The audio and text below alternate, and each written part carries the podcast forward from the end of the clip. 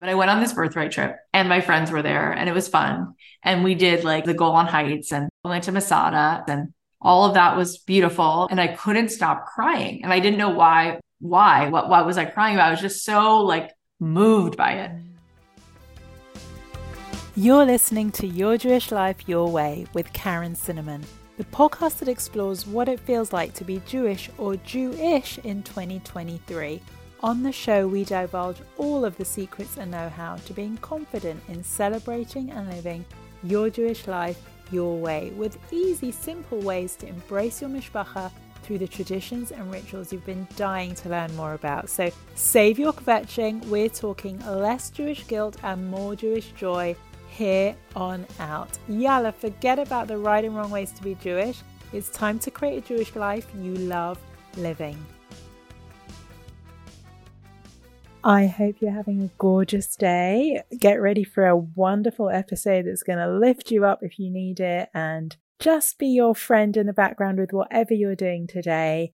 Got the wonderful Cathy Heller on as a guest. She is a business coach and podcaster. She's got an incredible podcast that you're going to love as well. All the links are in the show notes. And Cathy specializes in helping women create wealth and happiness and manifest their dreams into reality.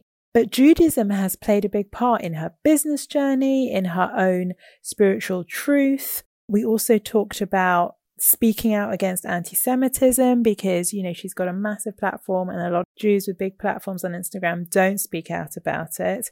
Cathy does. And we had some really interesting conversations around that. And I also asked her for her tips on talking to non Jewish friends about anti Semitism, about Israel. We just had a really, really great chat. So I hope you'll enjoy the episode. I hope you're brimming with Jewish joy. Just a reminder that as a podcast li- listener, you have a special 10% discount on the Jewish Joy Journal, which is my book that I authored. It's a six month gratitude journal specifically for Jewish women. It is life changing. It minimizes stress, anxiety. It makes you more resilient, happier from the inside out. It really is something special, something to, to check out. If you don't know what it is, go to jewishjoyjournal.com.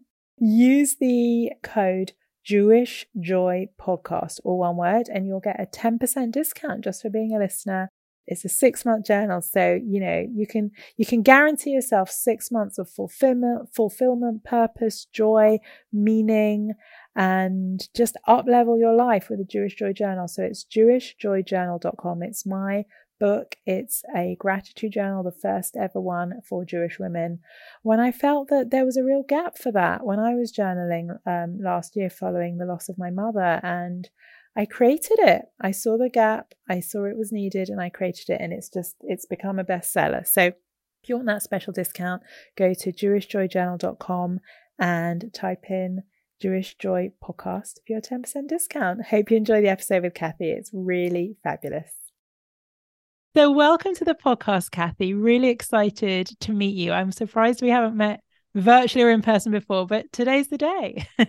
I know. Thank you, Karen and I watch your stuff on Instagram and I think it's just adorable and, and so important, so important at a time like this. Yes, yes. Well, lots of good conversations to be had today about joy, about purpose, about wisdom, about being an entrepreneur.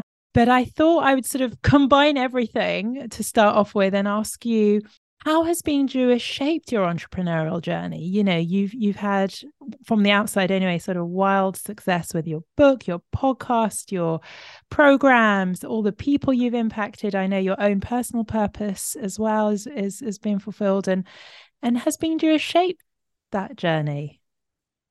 Yeah, I mean, uh, it, it's shaped it in such a massive way. When I was in my early 20s, I went to Jerusalem, which I thought was going to be like a two or three week trip. And I stayed there for about two and a half years, learning mystical, uh, Kabbalistic ideas from a beautiful rabbi and his wife and their seven children living in the old city of Jerusalem with them. And that experience was really um, like getting a, a new software chip on the way that I uh, looked at the world.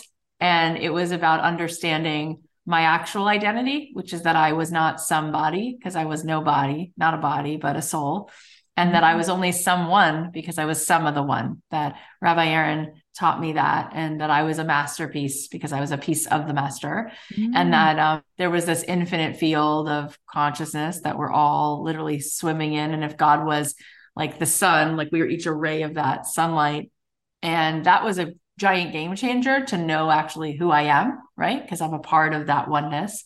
And to understand life from that way completely changed everything and uh, to know that we're each needed, right? Like everything in the Amazon forest, everything in the ocean is unique but needed. You know, just the oysters alone. We took our daughters on this trip and we were on a boat in the May River, and the man who was our guide was showing us the oyster beds. And he said, You know, how these oysters, if they're not spitting, if they're not doing what they're doing, we wouldn't be here anymore because they're filtering the water. And without the oysters, there'd be a lot of red tide, and eventually the sea life would dry up, and then the land would would die, right? Because we're all connected. And so I feel like we are each a instrument in the orchestra. And it doesn't matter if you're a cello or if you're the triangle, if you're drums or if you're a violin, each one is different, but it's each part of the same uh, tapestry that needs like a puzzle that needs each each piece. And so you are part of this puzzle, this one consciousness, but yet you add a slightly different imprint. It's like the periodic table of elements, and we each add a different element. One person might be copper, and one person is silver, and it's all made of consciousness. It's all made of this one periodic table, but yet there's this beauty in all the different points of light that are on this continuum. And so learning in Jerusalem gave me like a it hit control alt delete on the the browser the browser history of my mind at that point. nice way of putting and it. it, it like gave me it gave me a different focus and a different frame to see the world with a different projector a different screen. And then when i came out to los angeles i was just playing with a different vibration. And the last thing i'll say is um my rabbi taught me uh, that the world works works more like a radio than anything else because everything emits vibration because everything is much more uh, a frequency than it is something that is physical because atoms are 99% vibration right? 1% only particles so the world is mostly more of a, a frequency a wave pattern. And so he said to me when i was 20 years old that there in this room, this very room that we're both sitting in. You're sitting in one room, I'm sitting in another, but there's literally frequencies. And if you have a receiver, like a radio, and you put it on the desk next to you, depending on where the receiver is tuned, you can hear different music. And that's an actual truth, right? So right now I'm sitting in Los mm-hmm. Angeles, you're sitting in London, but if I, I put a radio next to me, I can listen to salsa music, I can find hip hop music, I can find pop music I can't hear it with my naked ear. But if the frequency I'm on were to tune in this radio, I can hear one thing. But if I change the receiver, if I change the frequency, I can hear a different broadcast. And so when I was 20 years old, he taught me that, which is a very Kabbalistic idea of the world, because Kabbalah means likabel means to receive. So it's a it's not really about the law of attraction, it's the law of reception. Mm. And so it has everything to do with what frequency are you receiving? And if you're receiving a certain frequency, you will have that music playing all day. And so I think most people live the opposite, where they believe that life is happening to them. So it's not about what receiver, what frequency, it's more about the outside in. You're kind of more of a victim to the environment. Um, and then when I came to LA and I started to uh, play with and co create and design my life, I was designing it from consciousness from vibration. And I started studying mindfulness and meditation. And everything I've learned since then, whether I'm studying with Deepak Chopra or I'm studying with Dr. Joe Dispenza, people will say, Oh, you're quoting these people. And I'm like, I'm actually quoting Kabbalah. Like, I'm actually yeah. quoting a source that came to me 20 years ago, which is actually thousands of years old. It's actually been around for a long time. So that was a profound trip that that trip to Israel and Funnily enough, I yeah. also went to Israel in my, were you in your early 20s?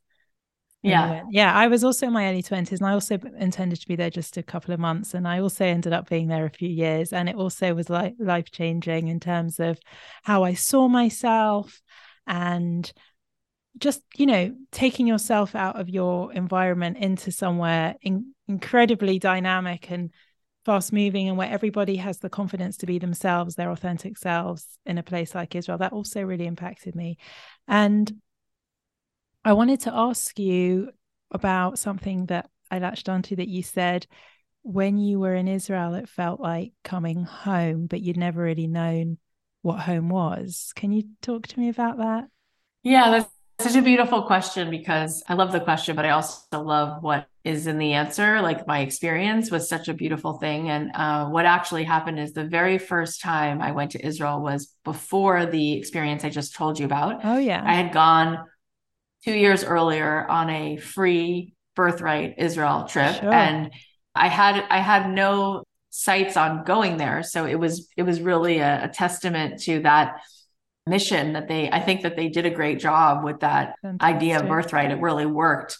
So I went on this trip and I was like, okay, I'll go. You know, a few of my friends are going. What were you like 16 I, or something? No, I was 18. I was like, all right, so I'll go to Israel. So what? And I go to Israel and I don't know what to expect. I grew up very, very secular. I grew up so secular LA? that on Yom Kippur, I grew up in Florida. I've in been Florida? in LA. Okay. I moved to LA 20 years ago. I moved here in 2003, but I grew up in South Florida and I grew up so secular that we didn't do anything Jewish. All I knew about Judaism was I knew that the Holocaust sadly had happened. I knew about Mel Brooks and Woody Allen, and I knew Steven Spielberg was Jewish. That's it. Yeah, um, very cultural. And actually, yeah, actually, once a year we would go to this amazing, uh, like greasy spoon diner, like a you know, an eggs, eggs and bacon place, and it was like pretty far from my house. And we would only go there once a year. And I remember one time asking my mom, "Why do we only come to this restaurant once a year? Because it's it's good." And she said, "Oh, because today is actually a day called Yom Kippur, and I don't want to be eating." near where we live. So oh we would go to have bacon and eggs on Yom Kippur. like an hour away once a year on Yom Kippur. So that was my experience of Yom Kippur. So I went on this birthright trip and I had been dating a non Jewish guy in high school. Like Judaism was not my jam. I was into Buddhism. I was into my friends would take me to his like Christian church. I thought that was kind of cool. I was not interested in making Judaism a big part of my identity, but I went on this birthright trip and my friends were there and it was fun. And we did like a Jeep ride in the desert and we went to the Golan Heights and all of that was beautiful. We went to Masada and I couldn't stop crying. And I didn't know why. Why am I so why? What what was I crying about? I was just so like moved by it. Mm. And then it was the last day of our trip, and I hadn't learned anything spiritual. We just had the most amazing trip, but there was nothing religious or spiritual about it. It was just a physically active, fun trip. And it was the very last day of the trip. And there was an opportunity to go to the convention center in Jerusalem. And they said, listen, you have two hours before we have to meet back on the bus, but you can take a class. And here's the list of classes. Go. And so these classes were like 90 minutes and we could pick one class. And there was all these different topics. And so there was a class on Buddhism and Judaism. Yeah. And I was like, oh, that's interesting because I was interested in Buddhism, right? So I go to this class and there's a rabbi there, may he rest in peace, Rabbi David Zeller, who I didn't know him at the time. And he's standing there and he's got his tzitzit, his jeans, his Birkenstocks, his cute little scruffy beard, his t-shirt. He just looked like a Jubu kind of. That was his thing, right? yeah. And he talked about how he talked about how he was a psychologist who became a rabbi, but first he became Buddhist, then he came back to Judaism. And so right away, all the kids were kind of interested because he was a little bit of a lot of things. But now he was like this cool hippie Orthodox rabbi. And he wrote the word on the board, Shabbat. And I had heard that word, but I didn't even know that the Sabbath was 25 hours. I thought it was just like a Friday night dinner that you could do. I, I knew nothing, but he wrote the word Shabbat on the board. And he said, Does anyone know what this word means? And people said, Oh, it's the day of rest. It's this, it's that. And he said, Well, what we've learned is that the, the very first time a word is used in the Torah, that's how we know what the word actually means from the first time it's used. So he said, We have this thing called a concordance, which is a book that tells you where every word is used everywhere in the Torah, which is such a cool thing. It's an index that tells you, like, you want to look up the word for mother, it'll tell you every page of the Torah, like where that's used in the Bible. And it's really interesting. So he said, Let's go to the concordance. And he said, I already know the answer, but I want to show it to you. So he looks it up and he goes, The very first time this word is used is in the beginning of the Torah where Abraham, Abraham is sitting at the foot of the tent at the heat of the day. And it's three days after he gives himself a circumcision. He's like 90 years old or whatever. Oh and uh, and it says, and Abraham sat.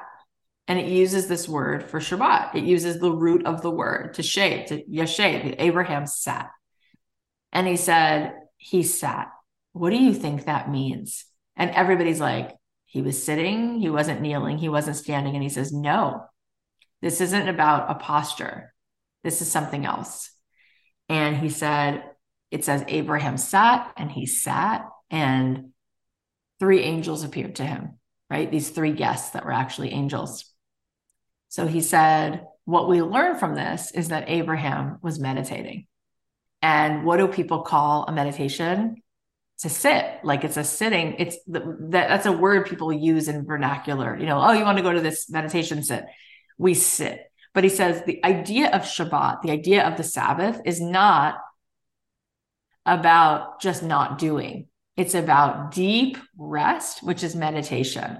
It's one whole day to be in the present moment where you're not running you're not in the past you're not in the future you're here in the now. And when and if every one of us was to sit in this kind of a way, which is to sit and actually meditate, Hashem, God will appear to you because that's what happens because you meet God where? In the present moment. And I was literally, Karen, I was floored. I was like, that's really Torah, that's Judaism. Mm. I was like, that's the coolest thing I've ever heard. And I can't believe that's in my own tradition. So I went back to college and every time I wanted to feel connected, I would just sit down wherever I was oh, on mm, campus and just close my eyes and be present. And so when I went back to Israel, I thought I would go for a few weeks, but it was that sort of yearning. And so that feeling of coming home was so palpable. And it took me home to the part of me that's always in reach, right? The part of me that's actually always there when I get quiet, which is God, right? Which is my soul. And I'll also just say the last part is that it was beautiful because I was, I happened to go on the very first Birthright Israel trip, the very first one, really? which was for, yeah, it was for January 1st, 2000. So, so cool. That new year, that new year, we left in December. We left like December 28th, and we were there for the millennia. We were so there for Y2K. Yeah, that's so cool. Too. So yeah. I was on, so I was on that very first, like, this is our our kickoff birthright Israel trip. And what was so special about it is at the time Ehud Barak was the prime minister, he met us at the airport. And when we all touched down, it was like we touched down at the same time. So it was like a plane from the States, a plane from Canada, oh, a plane from beautiful. Brazil, a plane from all all over the world. And so he was blasting. There was these big speakers, and they were playing "We Are Family." Oh my god! I would. That's everybody was in tears, and he was saying, "France, Shalom, America, Shalom, like wow. Brazil, Shalom," and all these kids about the same age, college kids. We all got off the. We got off the plane. We were standing there. This is before they redid Ben Gurion Airport. We were standing on the tarmac none of us speak the same language, right? This one speaks Portuguese, this one speaks French, this one speaks, and we're literally in a circle holding hands and singing Hatikva, which I barely even knew, and bawling our eyes out. And I was wow. like, my whole my whole life, Amen. I didn't feel. I mean, my whole life I was looking to feel connected and belonging, and I barely felt connected to anything, let alone Judaism. I didn't feel connected, but here I was, and I was like, huh, I wonder why I feel so connected to people I've never met. And then we ran all around the country And no wonder I was crying because I just felt like there was something in the air that was, it was a feeling of home. There and then it was literally an hour before we left that I had that beautiful class. And that changed my, that changed the trajectory of my life, that class. And how? D- Smashing Life is the number one app for Jewish women that I founded and created out of a real need. It's for anything from asking a question about being Jewish in 23 to asking for life advice from folks who are just a bit more removed from situations, or simply scrolling through the app, seeing what Jewish women around the world are all going through similar and different experiences. In a time when anti Semitism is being concealed less and less, it's so comforting to know that we have each other on the app. It's a place to belong, it's a place to have fun, it's a place to be inspired, it's a place to discover, to share, to connect. But let me hand over to Ashley, one of our members, for you to hear about it in her own words. So, my favorite thing about being in Smashing Life is that it provides access to a group of friends where it's safe to share things that are good, that are bad, and things that you would never share publicly, like, I just took a pregnancy test and it came back negative. This sucks. Everybody commiserate with me. Or someone at work just threw me under the bus. You know, people are so supportive and you get to share something positive like, hey, you know, I just got a promotion at work, but I can't share it yet because it hasn't been announced yet. You can just share everything with each other. Your group of friends cheering you on, supporting you for whatever you need. It's so special. So come join us. Just search for Smashing Life on Google Play or in the Apple App Store. Join the number one community where Jewish women discover, share, and connect. There's no labels, there's no judgment. It's just authentic connection, a place to express yourself freely, make new Jewish friends, and most importantly, have fun. I'll see you inside Smashing Life.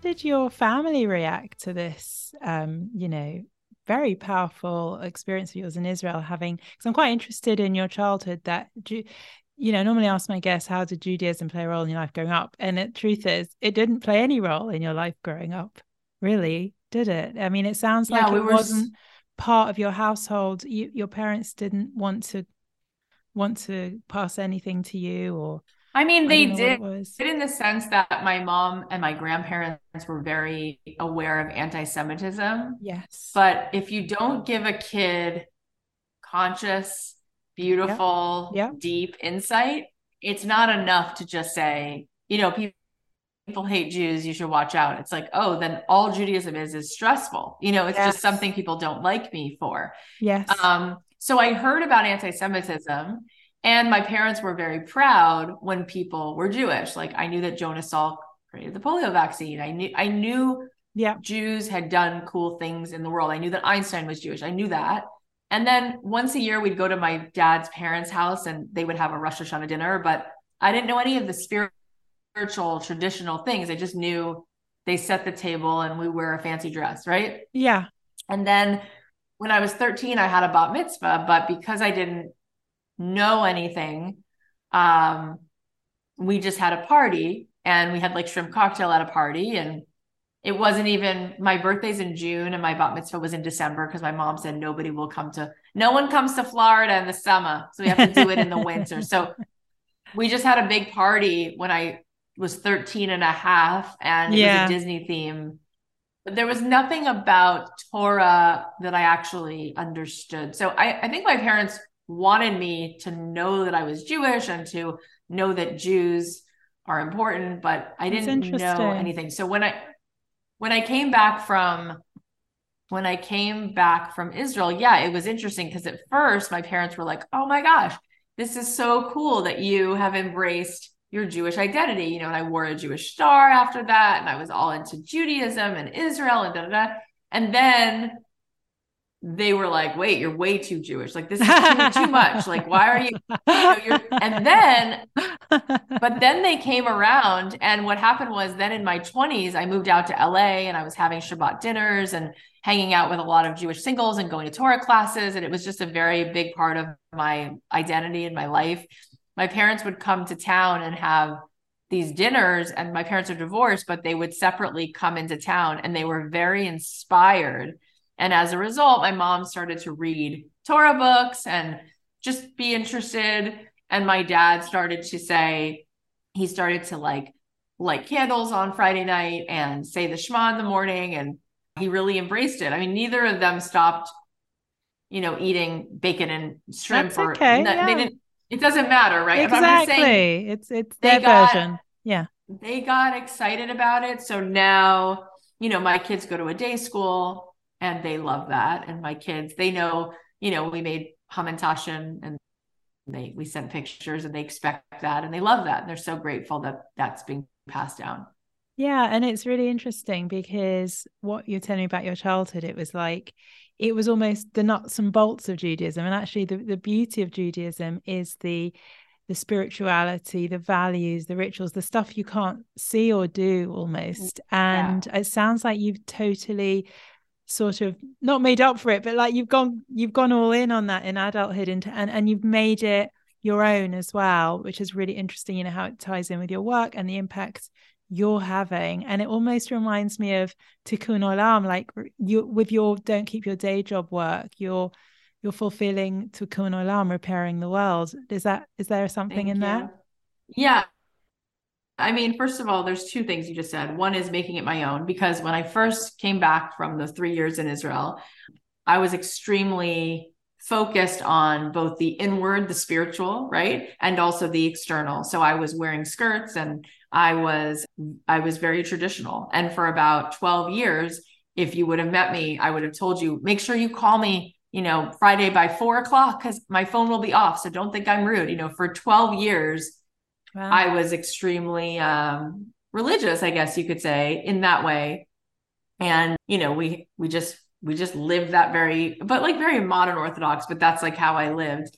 And then I had kids, and I started to expand and grow and keep growing and evolving. And eventually, I actually realized that for me, there were a lot of things about keeping a certain external persona that were actually coming from not really the most aligned place. It was coming from, it was a great routine. I really liked the, the sort of the structure of it. Um, but eventually I started to feel like I was living in a Jewish community and I would go to people's houses for these five hour long Shabbat lunches or dinners. And I actually didn't find that the conversation was particularly spiritual a lot of the time, but there Yeah. were a bunch of people who really were, right? It's a Yeah. mishmash like any community.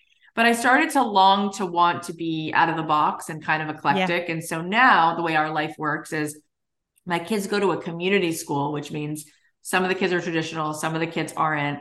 There's a lot of Persian Jews in the school. There's also a lot of secular Jews in the school, but there's a there's a through line which is Shabbat dinners and being very proud of being Jewish and pro-Israel and Zionist and and we we we do Shabbat dinner, we make kiddush and we light candles, and then on Saturday we we do something that makes us you know connected to the day. We'll we'll, Yeah. we'll take a hike, we'll take a walk. We're not going to the movies necessarily, but we will. I will use my phone and we will get in the car, and I don't keep strictly kosher, and I don't cover my hair anymore, and I don't wear only skirts, and yet I have a love for all of that. I And I also find for me that, you know, consciousness and being present and meditating to me is so important. And I actually see that there is a, there's room for improvement because when I go to a synagogue, there's something very hypnotic and meditative about just listening to the Hebrew because Hebrew is what, you know, there's, I could go on forever about Hebrew and the power of just that language and how we create the world through words and how there's something so powerful about Hebrew language.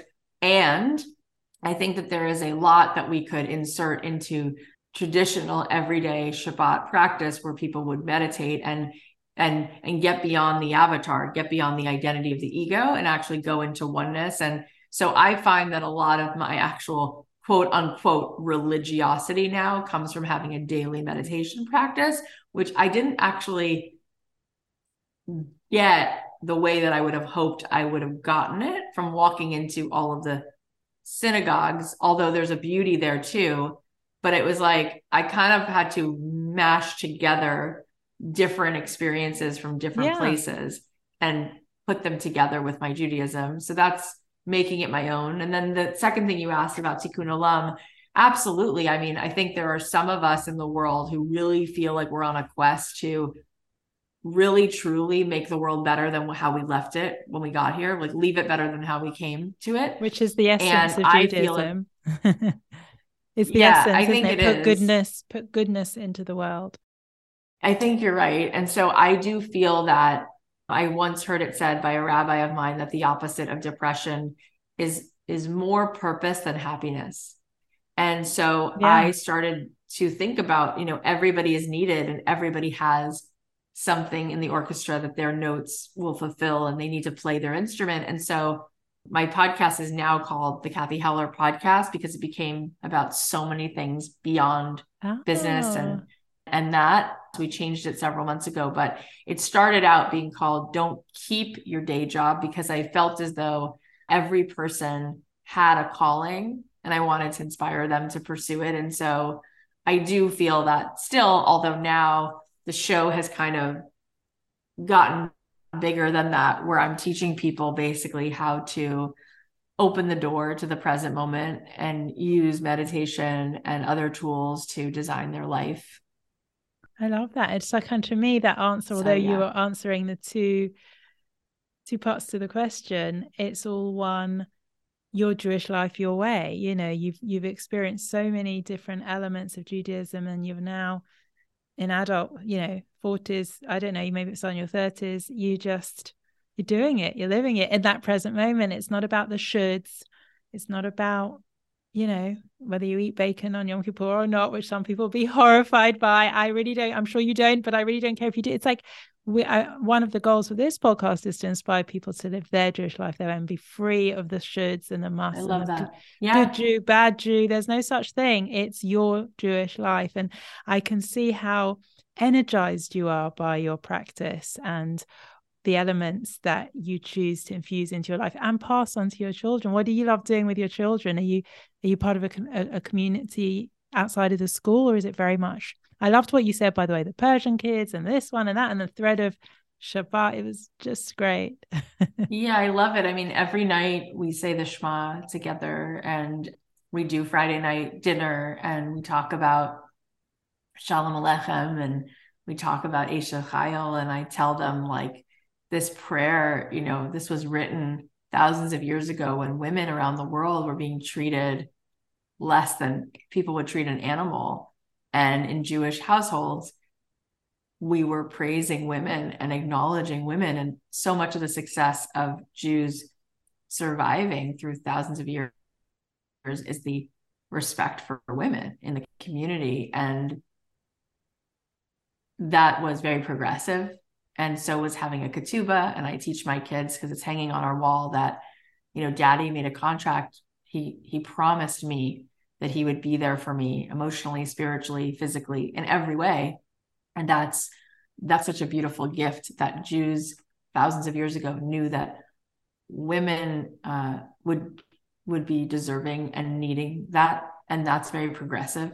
And so every Friday night, you know, and then when we make kiddush, we talk about like this is our way of te- giving testimony to the fact that there's a creator of the world world and that one day a week we can we can just be here. We don't have to strive. We can just be with what is and take it in take in how good it is.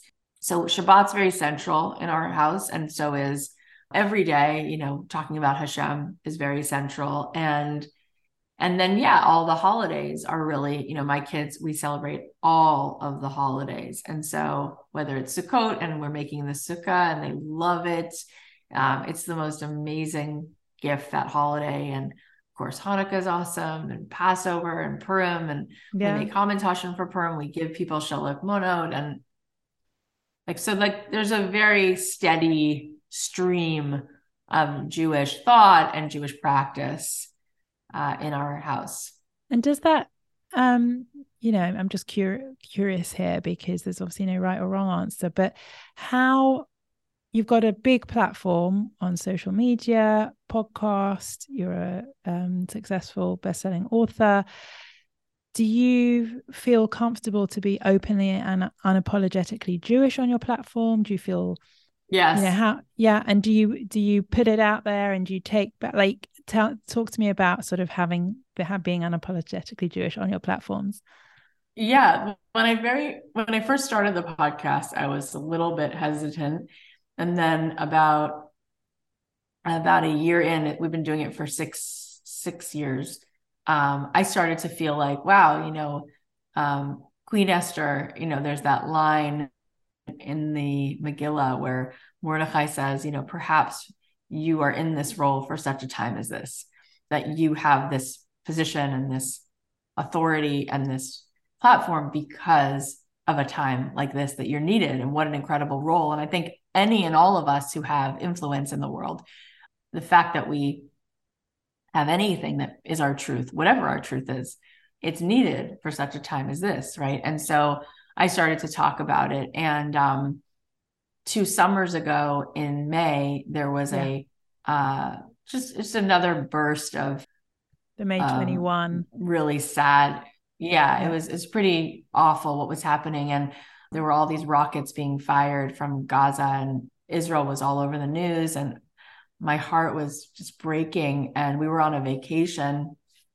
We were on a trip in South Carolina and I, I couldn't sleep. And um, people were posting such horrible things about Israel mm-hmm. because they just didn't know. And I had a friend who's extremely bright and sweet and smart. And she posted this really horrible thing about Israel. And I I privately messaged her and let's call her Susie Smith, if that's not her name. But yeah, yeah. I said to her, Susie Smith, that's not her name. But I said to her, whatever her name is, I said, listen, I want to just address this because I don't think you have any intention of doing anything that would hurt anyone. I think you're just for kindness. And I just want to share with you my experience because it's my experience and we're very close. So I just thought maybe I should share it.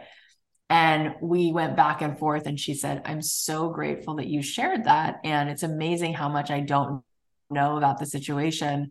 And I'm going to take it down. And she said, You know, my dad's Jewish, and I don't really know much about this. And I'm so glad you shared that, Cathy. She goes, Because you're somebody I love and trust. And the fact that you're in tears and you're sharing what you're sharing, it just makes me think maybe I don't have all the information. So after I talked to her, I thought, you know what? I think I need to share this publicly because. Mm-hmm I was scared, right? But I was yep. like, I think I need to share it. And so I did a I did an Instagram live, which I then turned into a podcast because our podcast has about a million downloads a month. So I knew that even if only some people saw it on Instagram, it'd yes. get further on my podcast. Yes. And so I went on to Instagram live and I was just heartbroken. I was in tears. And I said, listen, I'm a person and I'm a mother and um, I have to have integrity when I go to sleep. And I've been so scared to say what's on my heart, but because I have to have what's called integrity and I have to be true to myself, I can't go another nighttime and go to yeah. sleep without saying this. So I said, for whatever it's worth, I said, I know that a lot of you might want to just jump down my throat and some of you won't, but whatever, for whatever it's worth, I said, in 2006, I was in Israel and Israel gave back Gush Katif. Israel gave back Gaza. And I said it was a really hard time. It was really challenging and it was really scary. But every person left Gaza.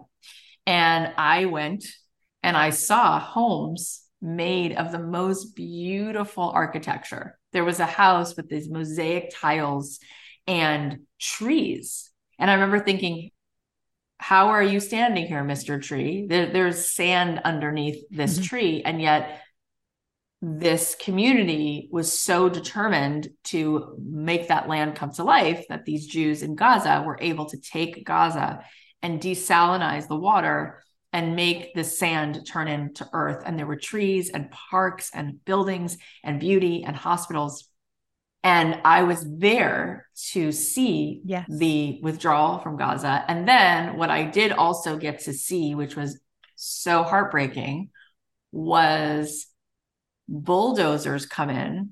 And I'm not great at the remembering which terrorist organization was involved. I don't know if it was Hamas or Hezbollah, but basically they bulldozed all the homes and all the hospitals and all the schools. Literally bulldozed. You saw that with your own eyes. Of, yeah, a community where houses were literally on the sea, right? On the Mediterranean Sea. Homes that would be worth so much money. They literally leveled all of Gaza.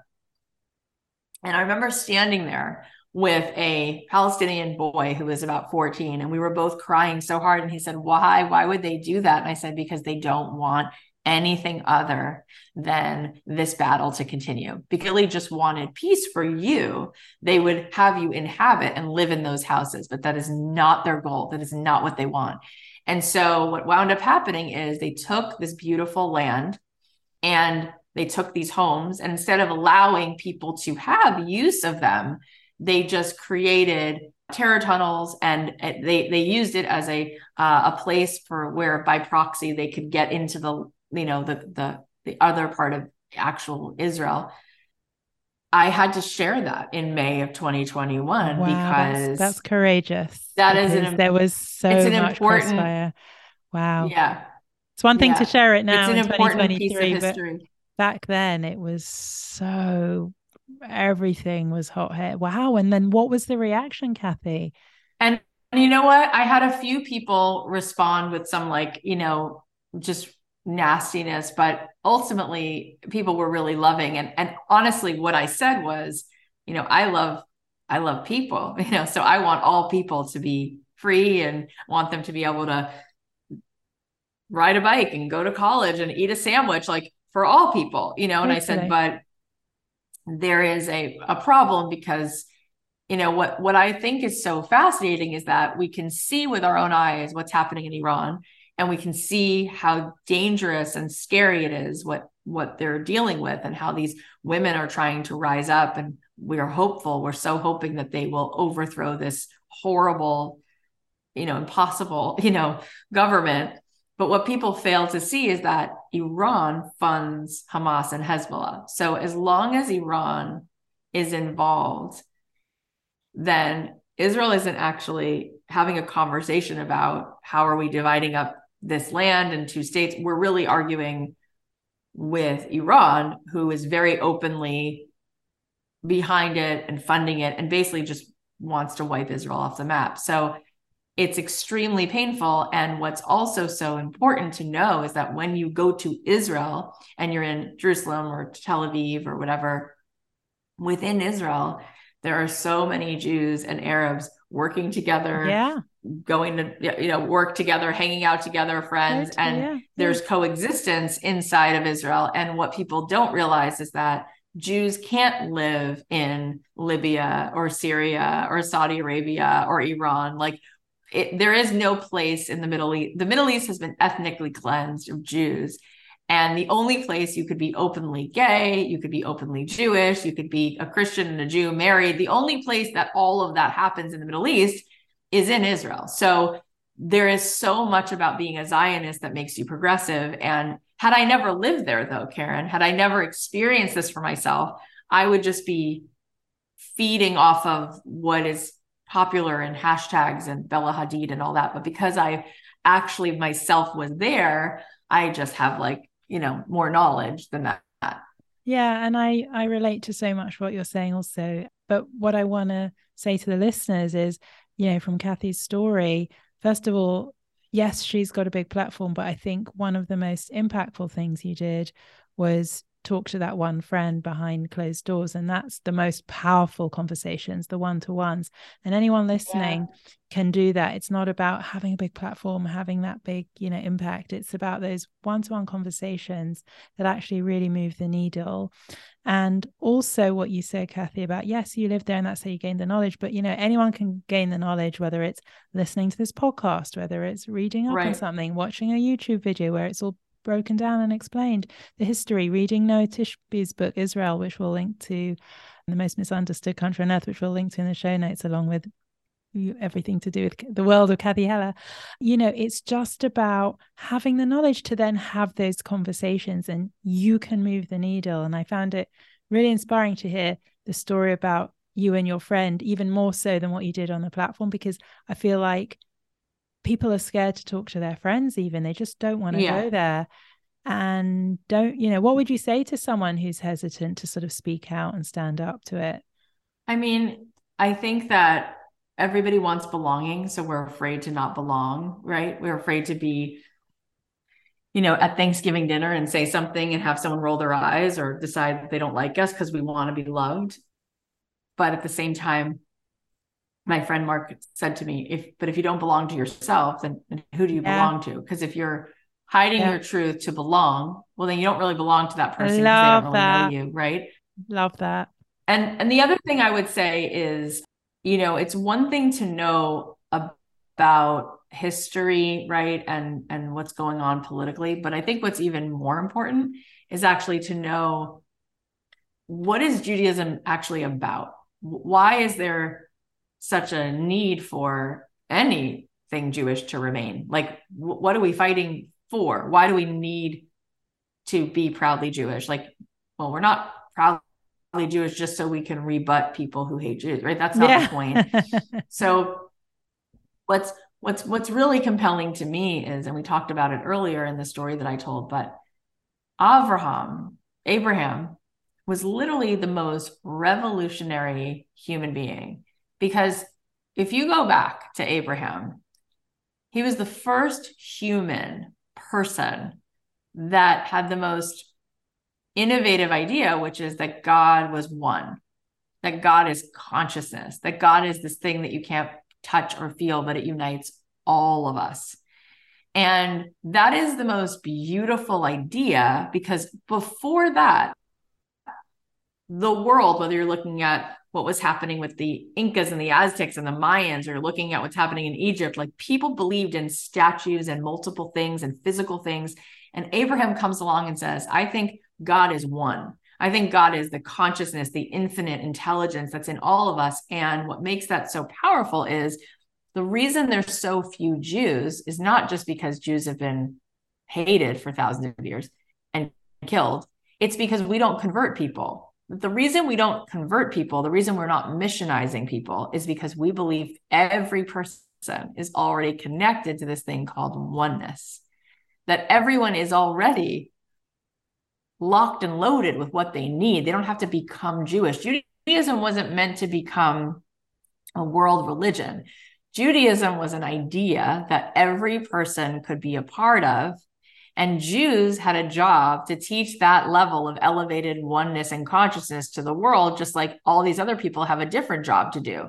So what is important about having a Jewish country, what is important about being Jewish is God consciousness. And what is God consciousness? Consciousness, oneness, right? Yeah. So our central prayer, Shema Yisrael, Hashem, Hashem Echad, it's oneness. And so when you ask people, you know, what do you even know about Judaism? Like, forget all of the conversation about this one piece of earth what is Judaism even about? Do you know how revolutionary it is? Why do you think?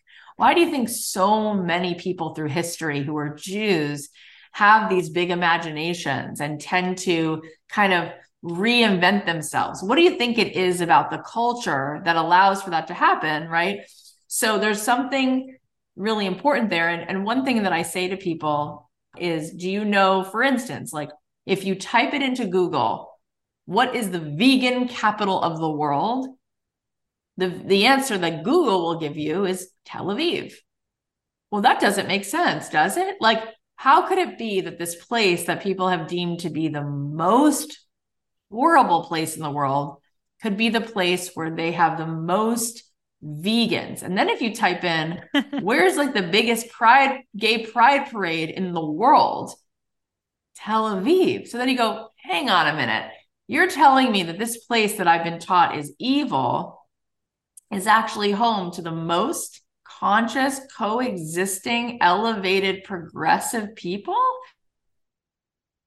That doesn't make sense, does it? And then you realize, oh, it's because there's something so much bigger that's happening in this one place with this one group of people with the way they think about the world, right? That's very different than we don't even need to talk about the history of the land. Let's talk about the history of the ideas. Let's just talk about what those ideas are about. And what we're fighting for is to continue to pass on those ideas right? And and what happened is since abraham opened his mouth and since abraham opened his mouth and talked about god god has been hijacked in a million different ways. But we don't believe that god is a person.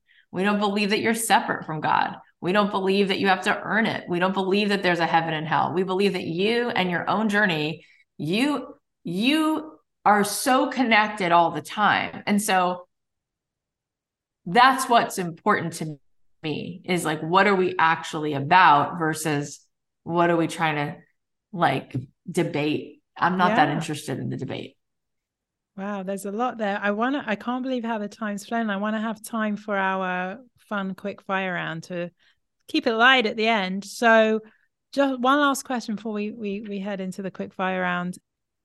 You know you're very much about helping people find their purpose and I know it's not an overnight thing to find your purpose, but in a nutshell, any kind of big takeaways for anyone listening today who's feeling a little soulless, who's feeling a little like they're not there towards finding their purpose?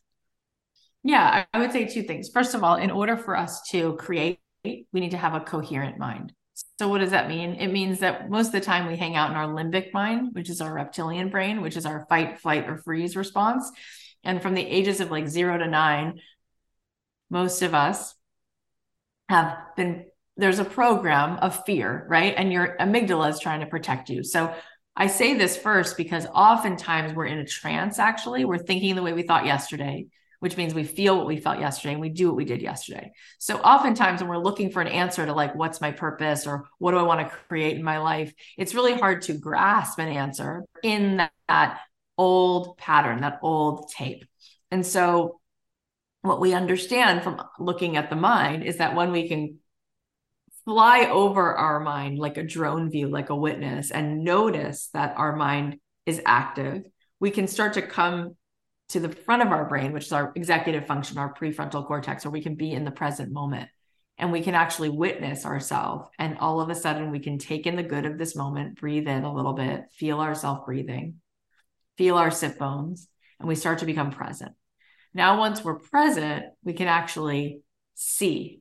Instead of seeing inside of a fishbowl of the same thoughts that played yesterday, we can actually see what's here in front of us. And in the present moment, actually is where we meet reality as reality actually is with a capital R, which means all things are possible. And we came to the world to be creators. We came to create. We create from thought alone. And so we start to use our imagination and we start to come out of this trance of the fight or flight and we can actually create.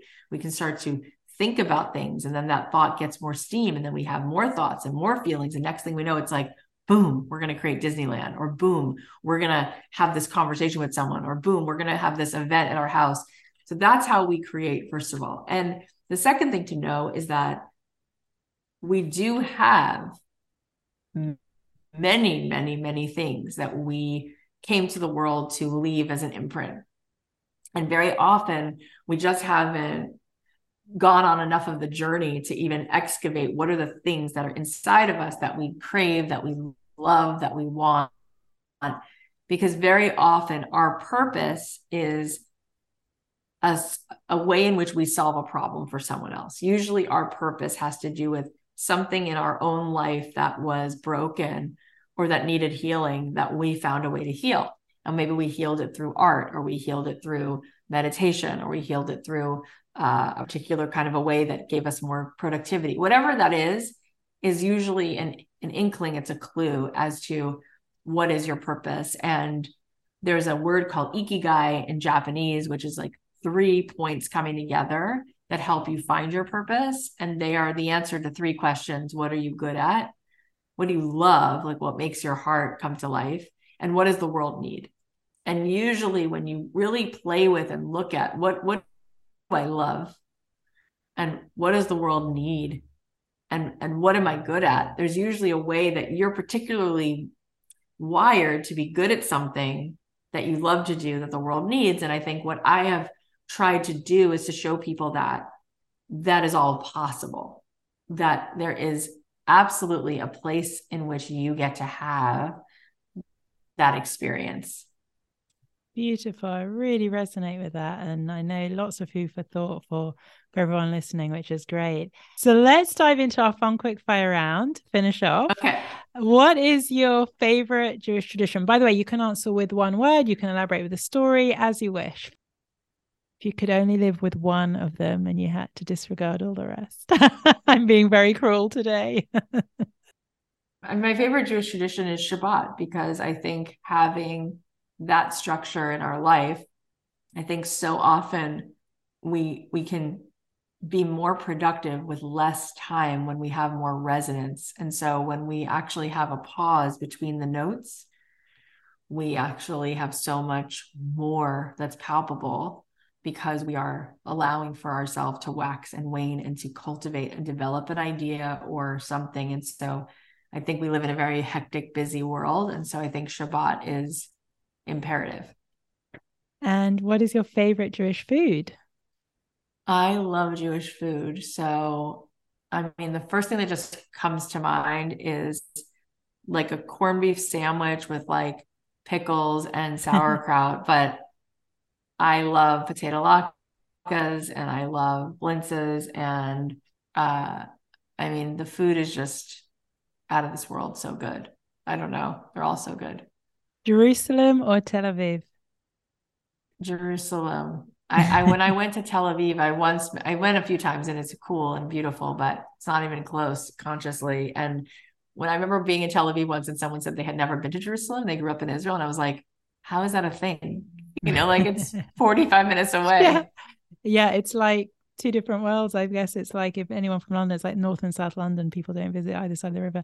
Um, that they should. What small thing is bringing you joy lately? It doesn't have to be Jewish. What small thing is bringing you joy lately? You know, I would say meditation, but what I really mean is being in that meditative state where I see Cathy Heller as just two words, Cathy Heller, and like I'm really watching myself have the experience from a higher level of consciousness just continuously coming back to that throughout the day and and taking in the good like stopping even if it's three minutes a few times a day to just stop and breathe mm. and take in the good i feel like we live in a world where people that. are so unsatisfied it's always like the next thing the next thing and we really need to stop and fill up our bellies with how good and beautiful Gratitude. it is in this moment absolutely what who's the celebrity you'd most want to interview on your podcast that you haven't yet? That's a great question. I really do want to interview Steven Spielberg, and I talked to someone recently about doing that. Gonna happen. and finally, if you could have Friday night dinner with any three Jewish people, dead or alive, who would it be and why? Um, Einstein, my grandmother, and um, maybe Queen Esther. Let's bring her into the mix. Oh, what a good time! Well, Cathy, this has been fabulous, and we're going to link to all your touch points, your world in the in the show notes. But where where can everyone find you? Let's hear it from you.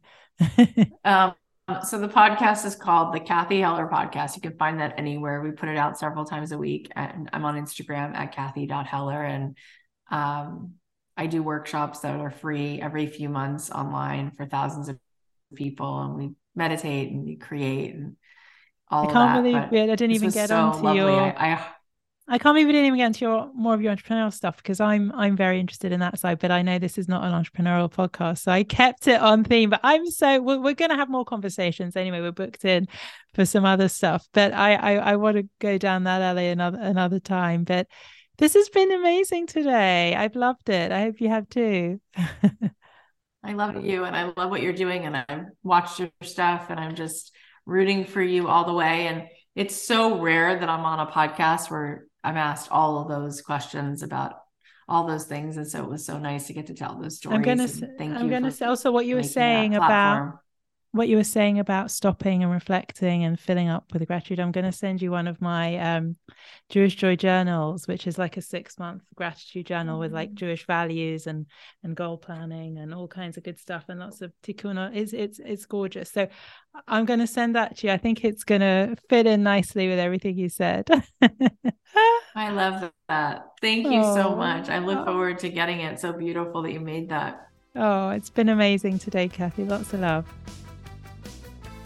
If this episode inspired you in some way, I'd love you to take a screenshot of you listening on your device and post it to your Instagram stories and tag me at Your Jewish Life. I'd love to be Instagram friends. I'd also be thrilled if you wanted to share this episode with anyone you know who might benefit from it and subscribe so you don't miss an episode as well. If you want to do another mitzvah, if you leave a review, that would be amazing because that way more people get to know about the podcast.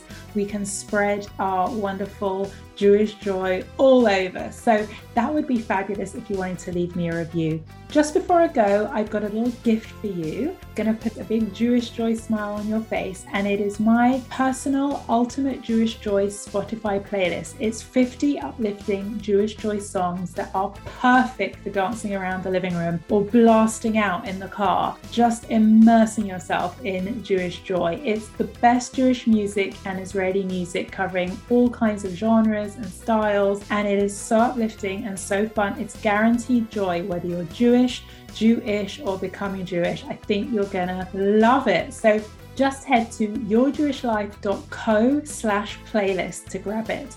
That's yourjewishlife.co slash playlist. You can grab the Spotify playlist and you can be dancing around your living room in a matter of minutes. So off you go. I will see you back here for the next episode.